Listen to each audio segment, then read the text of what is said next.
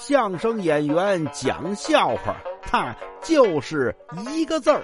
你说说，逗你玩儿。给大家讲一个特别励志的故事。我上大学的时候，我们宿舍老三刚来学校的时候，小胖子啊，圆鼓墩墩的小白胖。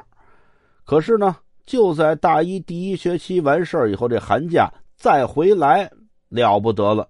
一下跟变了一人似的，从这个一百八十多斤呢，一下瘦到一百三十斤，而且浑身肌肉很是健壮，我们都惊奇。哎，老三，你你你怎么怎么练成这样的啊？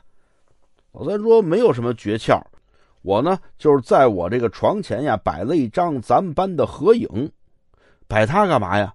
每天早上我把所有女生看一遍，然后我就默默的跟自己说。